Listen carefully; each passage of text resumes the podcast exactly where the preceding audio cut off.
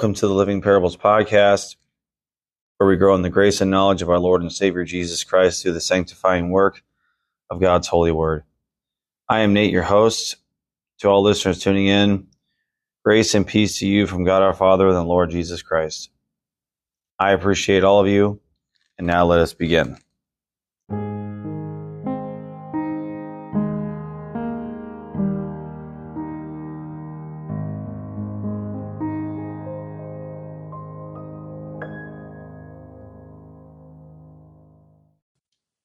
Well, I'd like to welcome you back to a brand new week, brand new episode.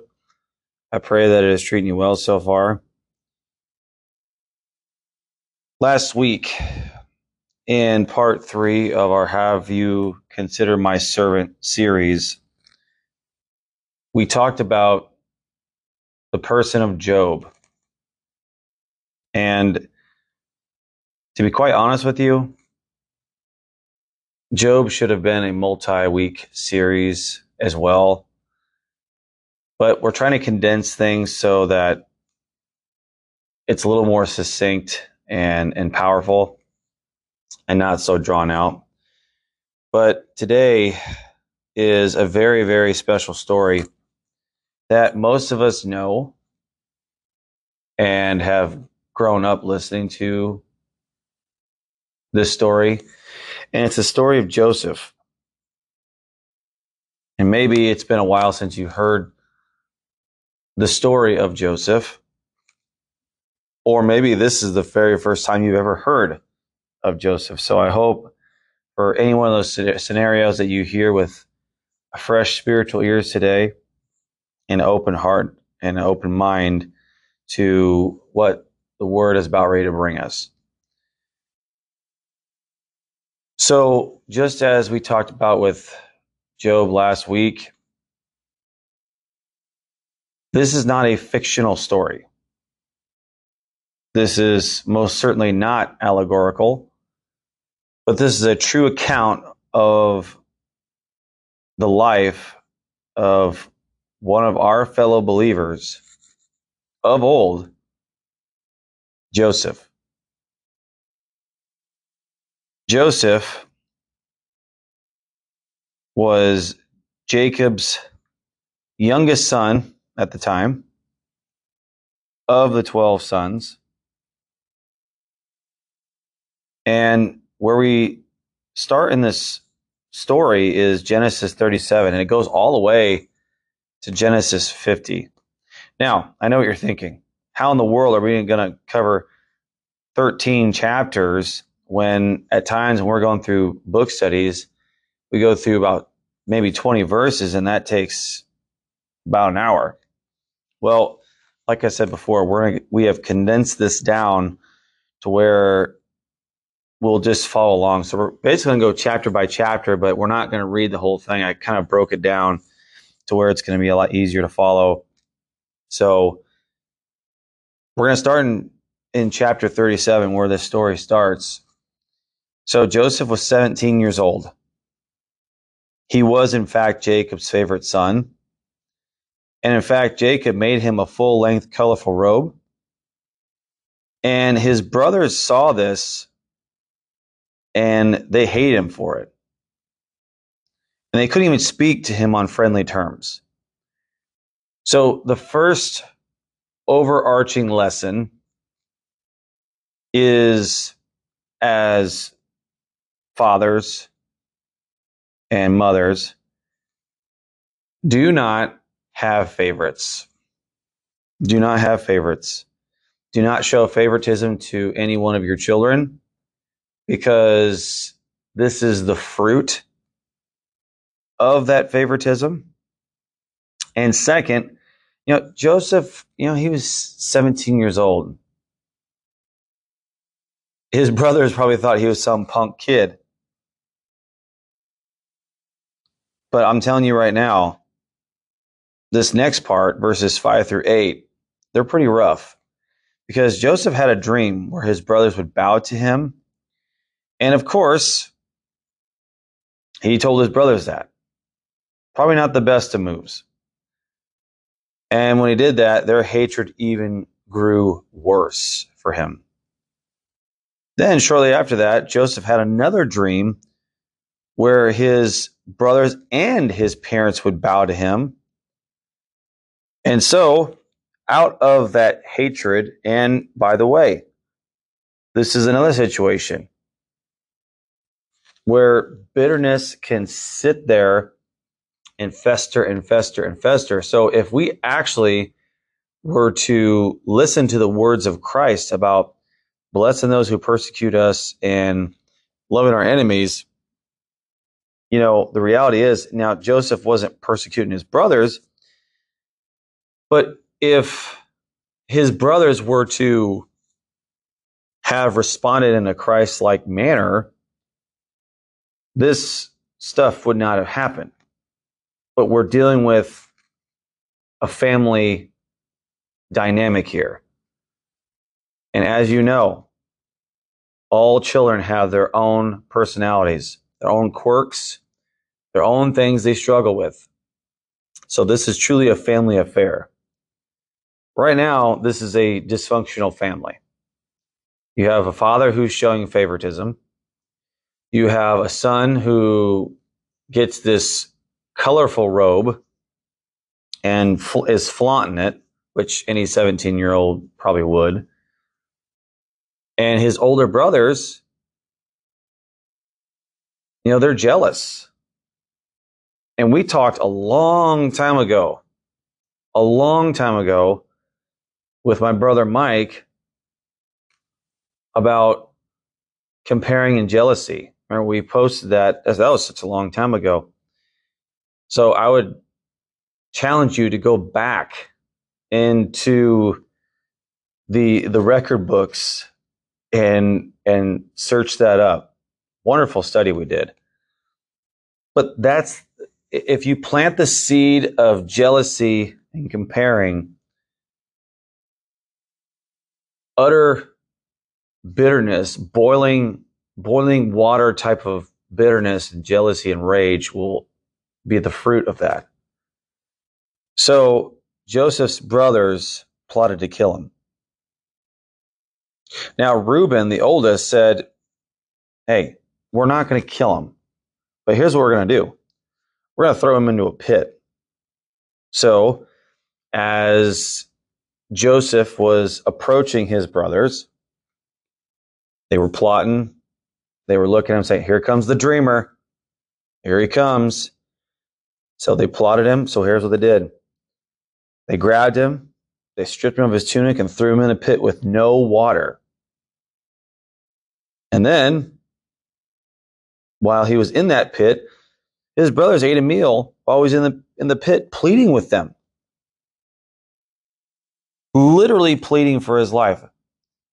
Brothers, why are you doing this to me? What have I done?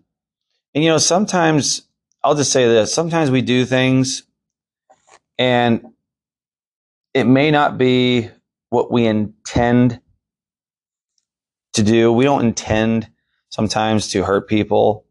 We don't intend to uh, say and do the things that we do.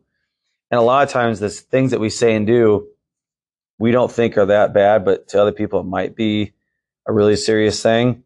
So we always have to be mindful of the things that we do and the things that we say. But what fascinates me about this right now, in not a good way, is that his brothers had to be so cold and calloused that his his pleads his begging were not even heard. They didn't give him any water.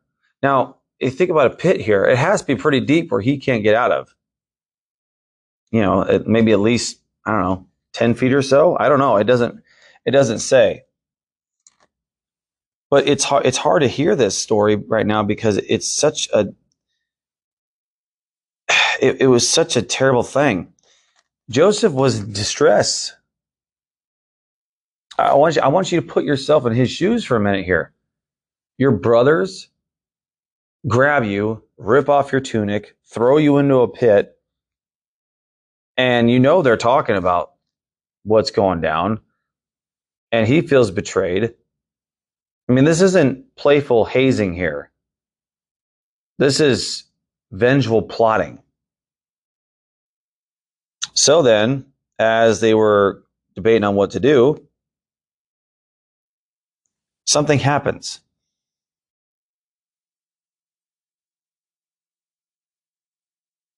What happens is they see some people from afar coming. They see some people coming. They saw the Ishmaelites and they decided to sell Joseph into slavery for 20 shekels of silver. That's it. 20 shekels. So, here's the problem. Now that Joseph is gone, they have his tunic. Now, what are they going to do? Well, here's what they do. The brothers covered up what they did by telling their father that a wild beast devoured him. So here's what they did they tore up his robe. They actually killed a goat and they dipped the robe in the blood.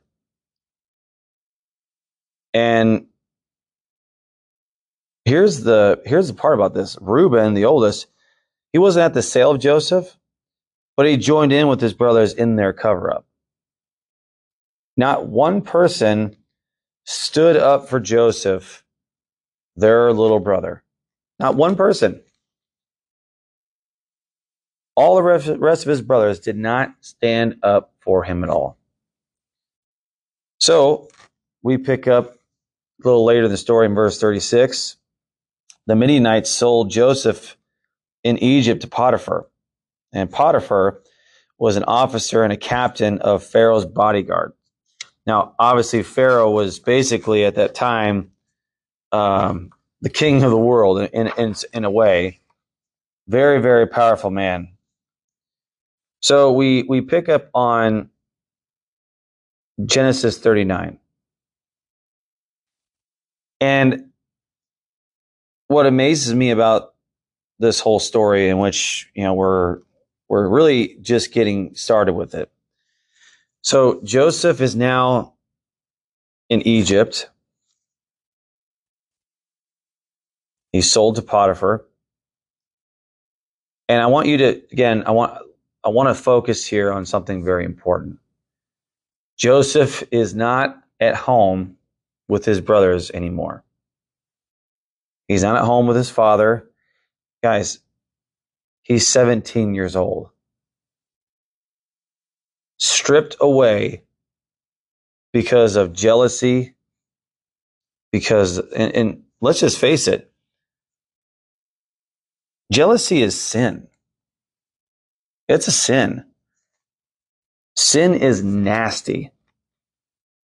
Sin makes people do terrible things. I mean, this is complete and utter betrayal. And it wasn't like Joseph was trying to brag in front of his brothers. And maybe he was.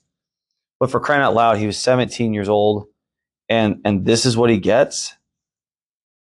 That seems very, very unfair. But something is going to be a reoccurring theme here. Look, look at verse 2 in chapter 39. The Lord was with Joseph. The Lord was with Joseph. And then it says, so he became a successful man. And he was in the house of his master, the Egyptian. He was prosperous.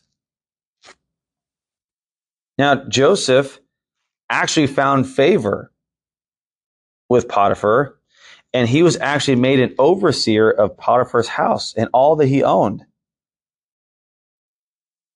So, talking about a bad situation turned out to be pretty good so far. You know, the Egyptian house all owned was blessed because of Joseph.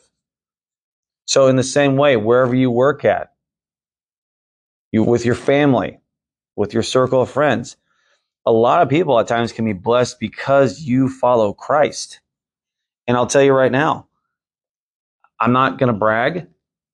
I've had some difficult times as a teacher, but my students and my room has been blessed. And I give all the, gl- the glory to God for it because it's not me. It's Christ in me. And it, and it pours within me and then outwardly to everybody else.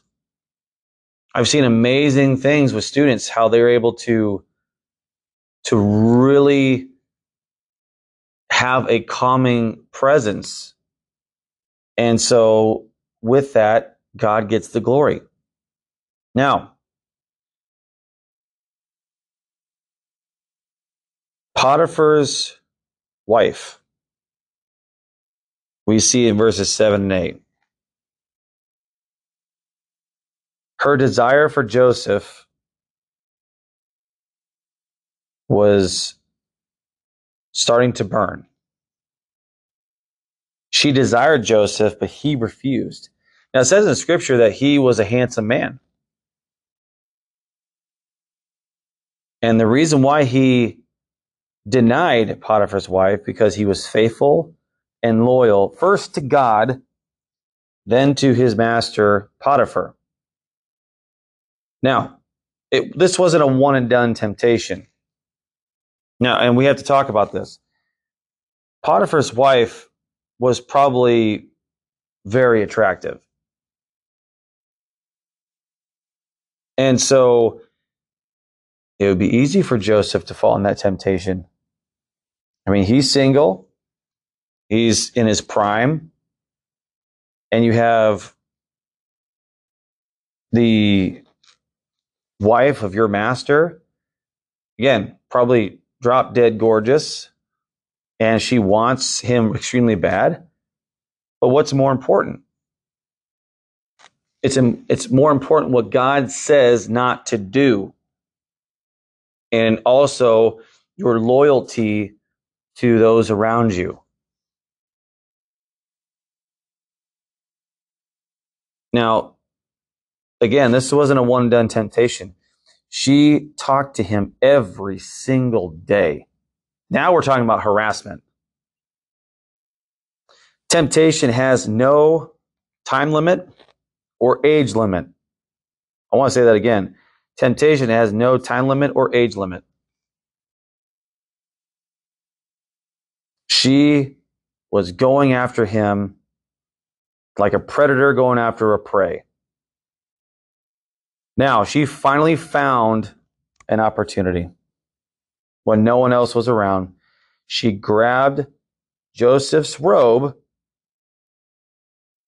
and she said, Lie with me. We all know what that means.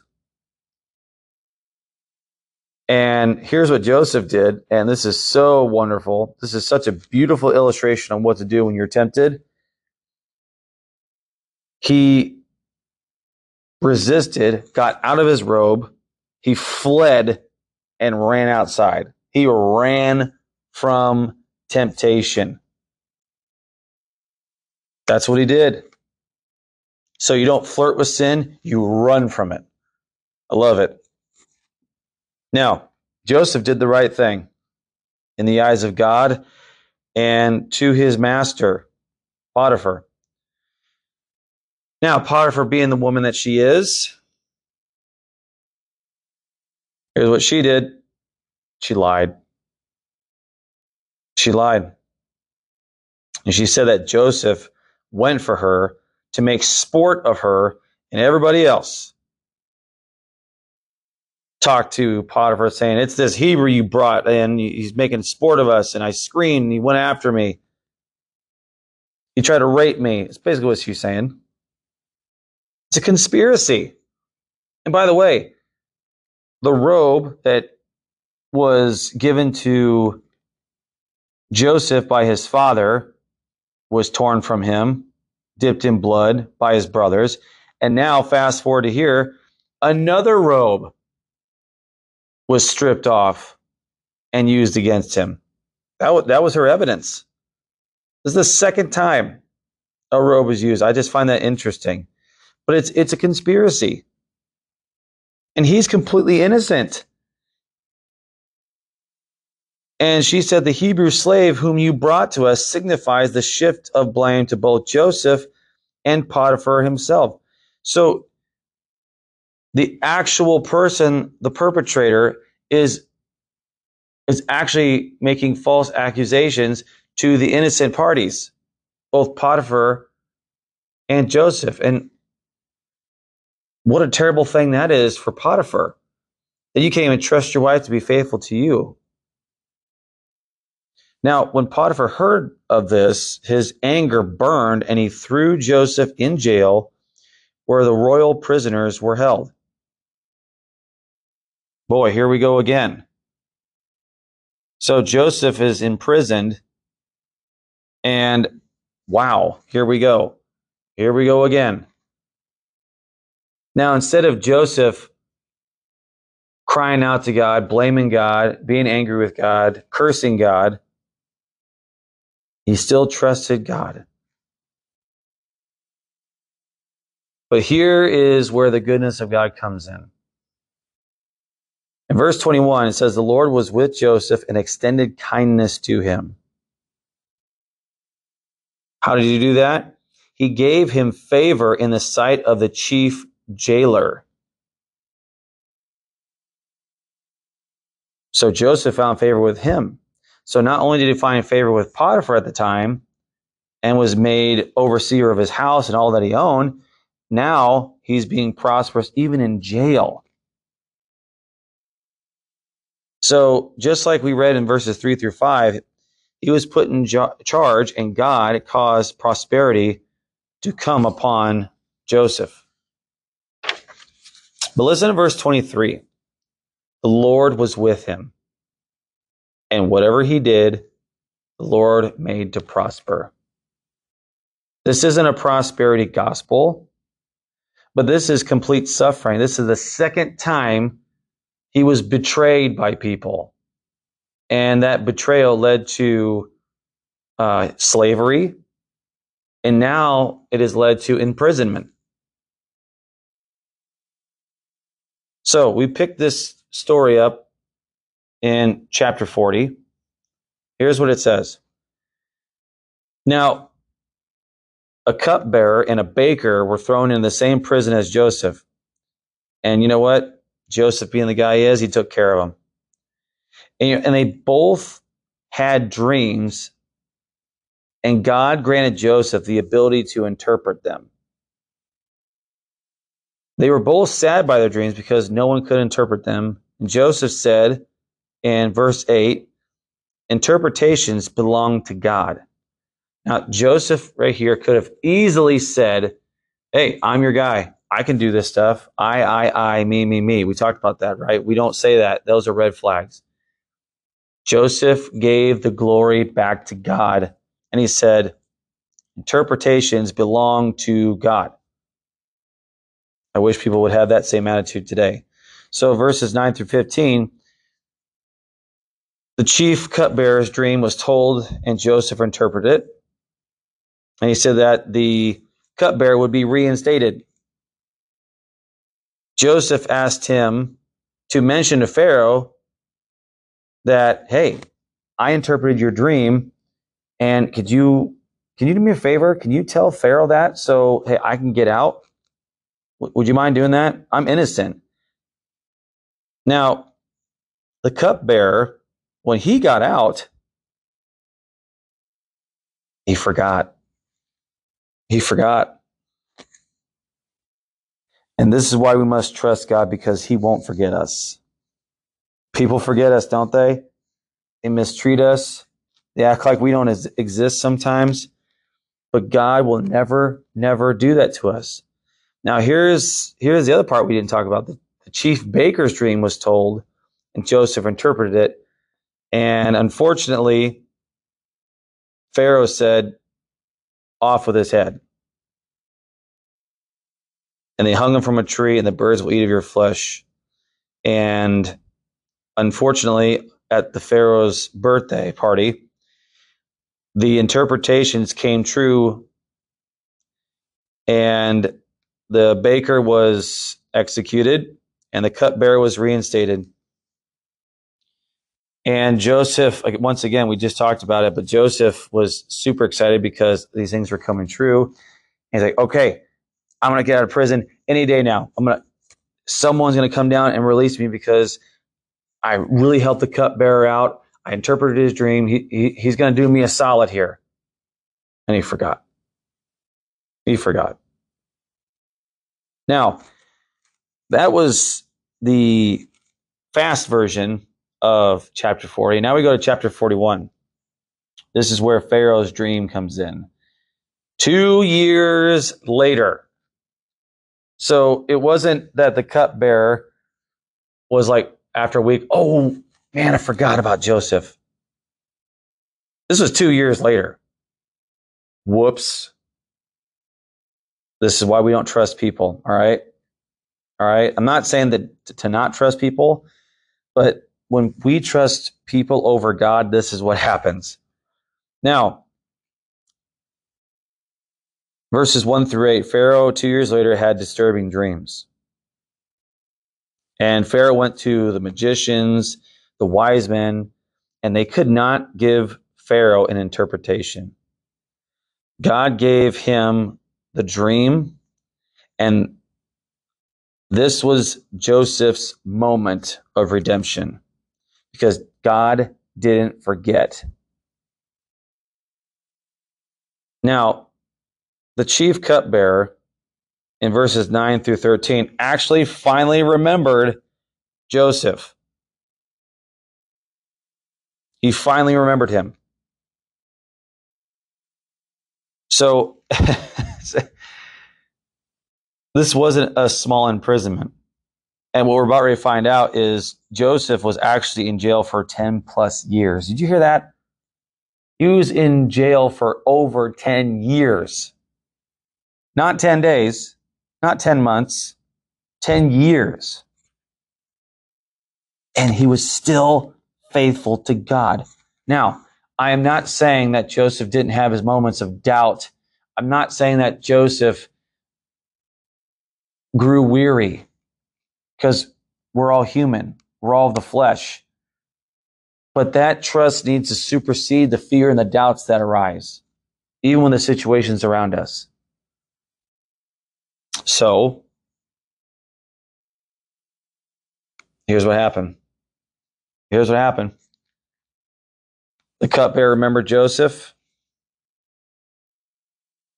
Say, hey, I, there's a uh, a Hebrew youth, and he interpreted dreams for us. And I was restored, and the other guy was hanged. So Pharaoh called for Joseph. After all those years, he called for Joseph and brought him in. Pharaoh said, I have heard it said about you that when you hear a dream, you can interpret it. This was his moment.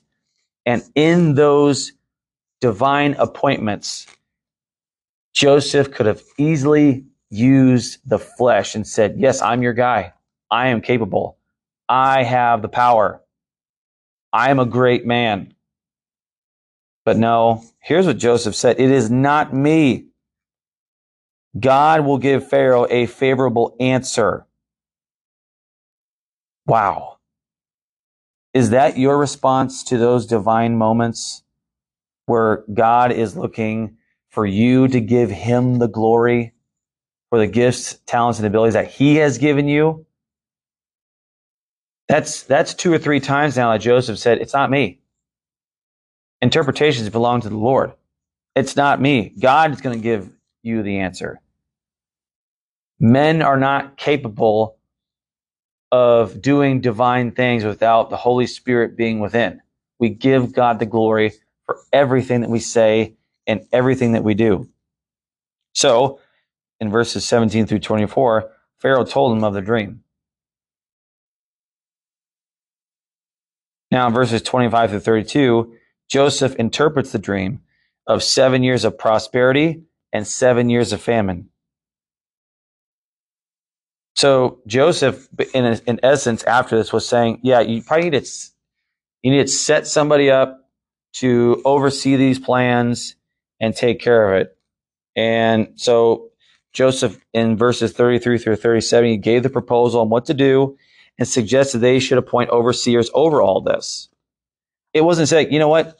I'll tell you what, I'll give you I'll give you the answer to your dream if you do this for me. You scratch my back, I'll scratch yours. You can hear him saying? That's not what he said. And here is where the story becomes so, so amazing. Verses 38 through 49 Pharaoh made Joseph second in command over all of Egypt. And he received a new name, which is Zaphenath Paneah, which means God speaks, he lives. Names are so important. At this point of his reinstatement, Joseph was 30 years old.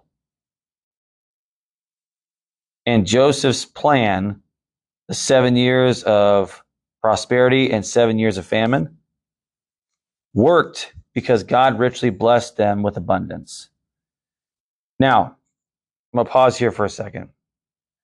I would encourage you to read chapter 41 to get really get into those plans in, in really big detail. But God has restored Joseph. He was in prison for so long and he still trusted God. Are you still trusting God when the chips are down? When things around you are crumbling? Are you trusting God? Or is your heart becoming more calloused and stone hearted?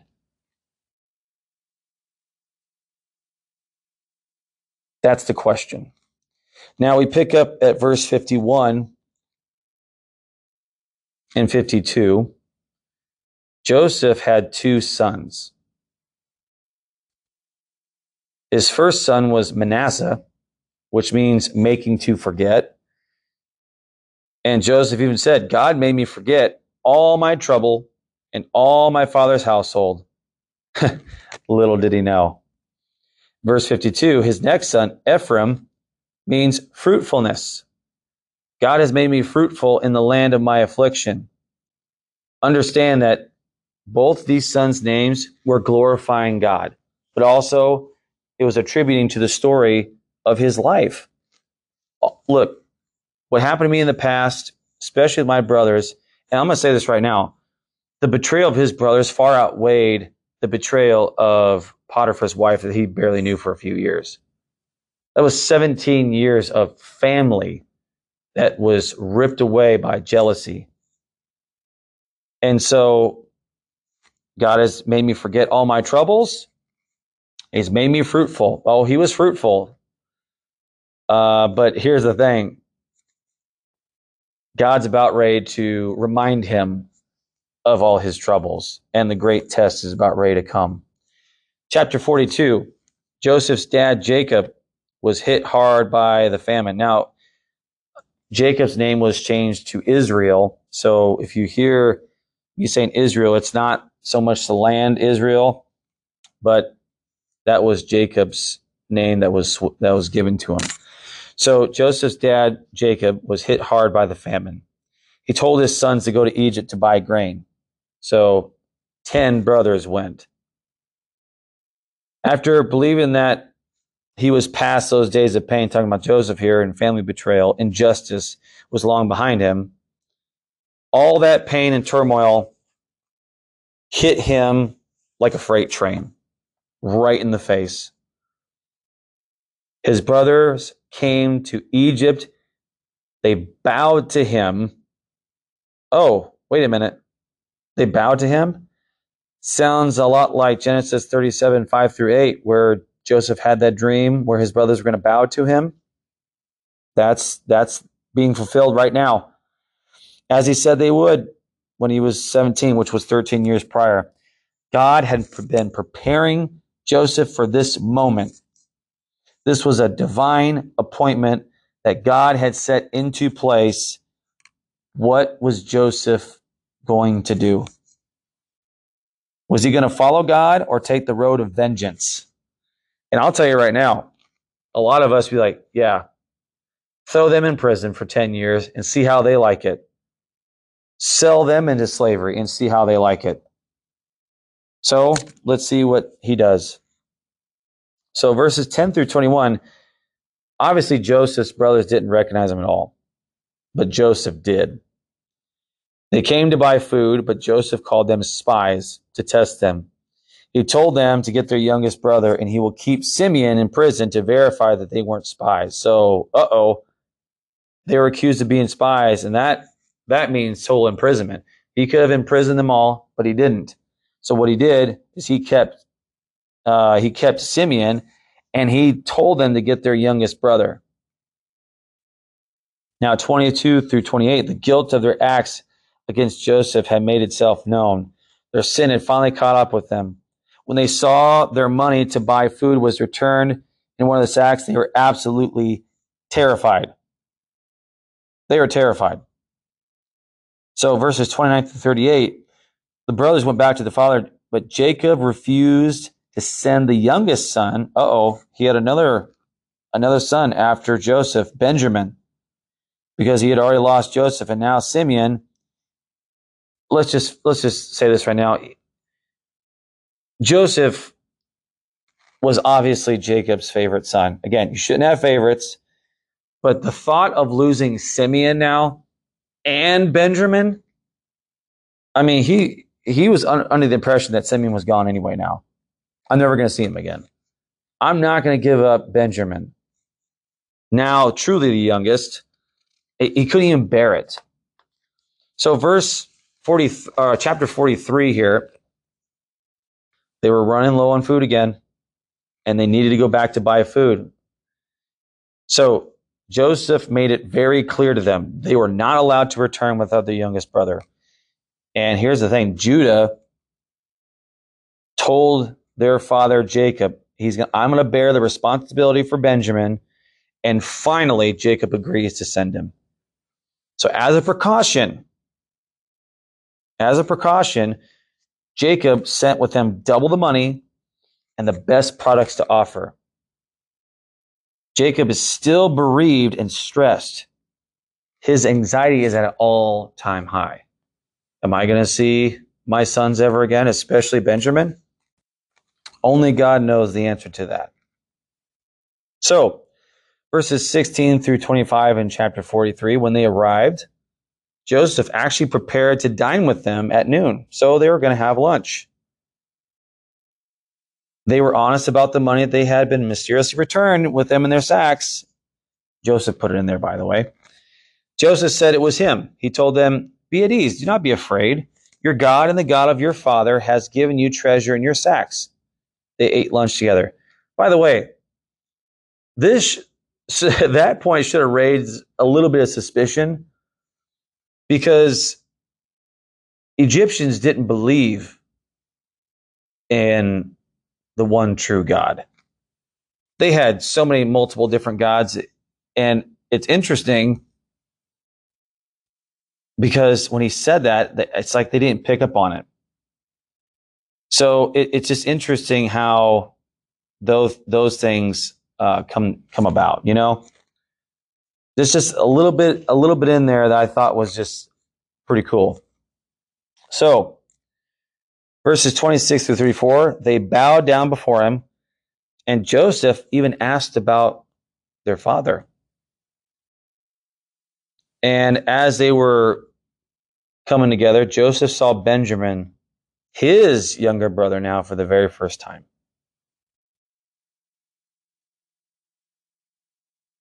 Joseph was so overcome with emotion, he wept and was moved with deep compassion. He had, he had, he had to excuse himself.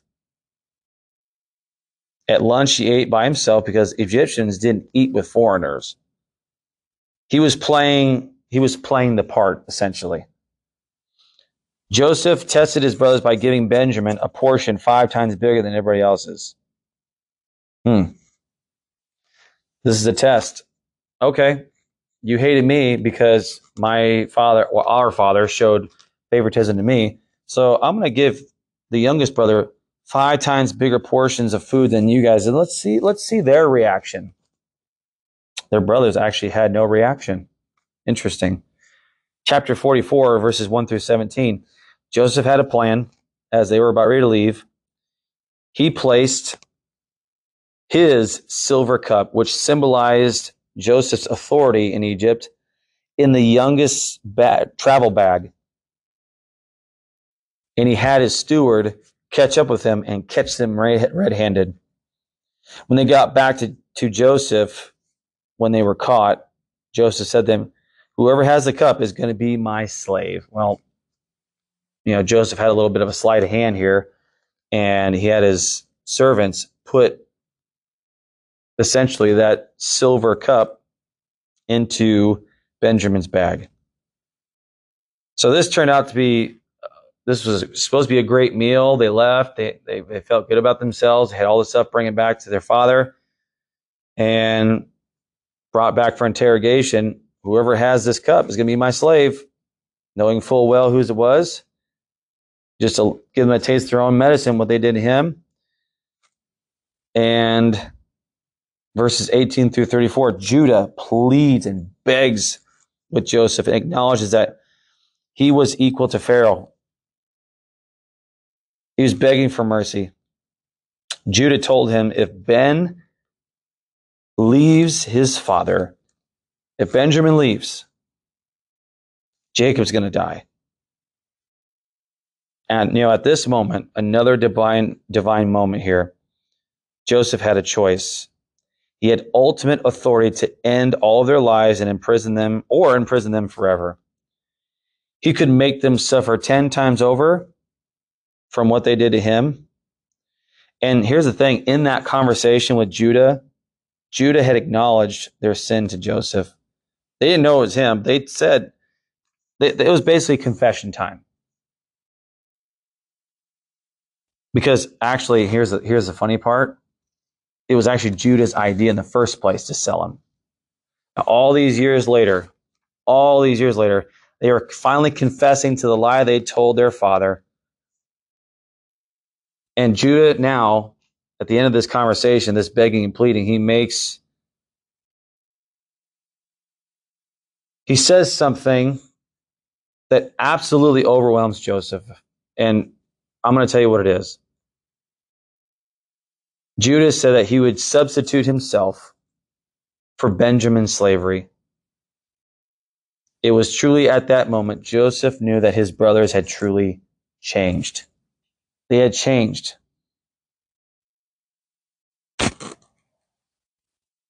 And so we transition to Genesis 45. After hearing Judah's willingness to substitute himself for Benjamin, Joseph cried very loudly, and everyone was asked to leave except his brothers. Joseph was crying so loud that the Egyptians heard it, and it even traveled to even Pharaoh's house. That's how loud he was crying. In verse 3 was the big reveal. Joseph revealed who he was and who he is. Joseph invited them to come closer, and it was a beautiful moment of reconciliation. Now, verse 5, Joseph was saying, Don't be grieved or angry with yourselves because of what they did. And that's an amazing testimony and model of forgiveness. And what an image of God's forgiveness towards us. God's plan and purpose for Joseph was revealed here. God had sent me before you to preserve life. It is estimated that three to five million people were alive then around that area. Imagine if Joseph was never sold into slavery and brought to Egypt. So God uses the greatest of times and the worst of times for his purposes and glory, as well as the betterment of others. Sometimes in this life, we suffer for doing what is right because suffering for what is right finds favor with God and we're blessed because of it. So, without sparing too much more time, Joseph has a plan to bring everybody, all of his brothers, all of his all of his family to Egypt. And he he told them in verses 24 through 28, he said, Look, don't fight in the way back. Don't, because guess what? Now they're going to have to re- his brothers have to reveal to their father they've been lying for so many years about this cover up of Joseph's murder. And turns out they actually sold him into slavery. So they bring they bring everybody back and here's the amazing part. Truly was a wonderful reunion with Joseph and his father. And chapters 45 through 50, it's mostly about them moving back and settling in. And I'll tell you right now, they times were really good. We pick up on Genesis 50 as we start to close. Jacob was reaching the end of his life.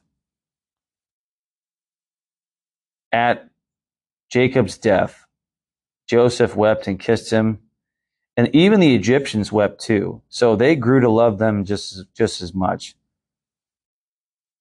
Joseph asked Pharaoh if he could bury his father where Jacob uh, made him swear. He agreed. And so Joseph buried his father in the land of Canaan in the cave of the field of Machpelah before Mamre. Now, uh, the story takes a little bit of a twist in verses 15 through 21 because now that their father was gone, Joseph's brothers that were involved in the selling of uh, Joseph into slavery were fearful that now that he's going to fully repay them now he wasn't gonna, he wasn't restrained by his father anymore. And Jacob even wrote Joseph a message asking him to forgive his brothers for their sin that they committed. Because they, in fact, did him very wrong. Joseph wept again. And now his brothers had all the doubts in the world, again, for no reason. And they doubted his forgiveness. They doubted his love for them again. Isn't that us with God? Sometimes we doubt his love and his forgiveness. So, Joseph and his brothers, his brothers fell before him. They said, We are your servants. Joseph said, Don't be afraid. Am I in God's place? That's humility. Now, listen, the verse 20 is, is the big payoff here.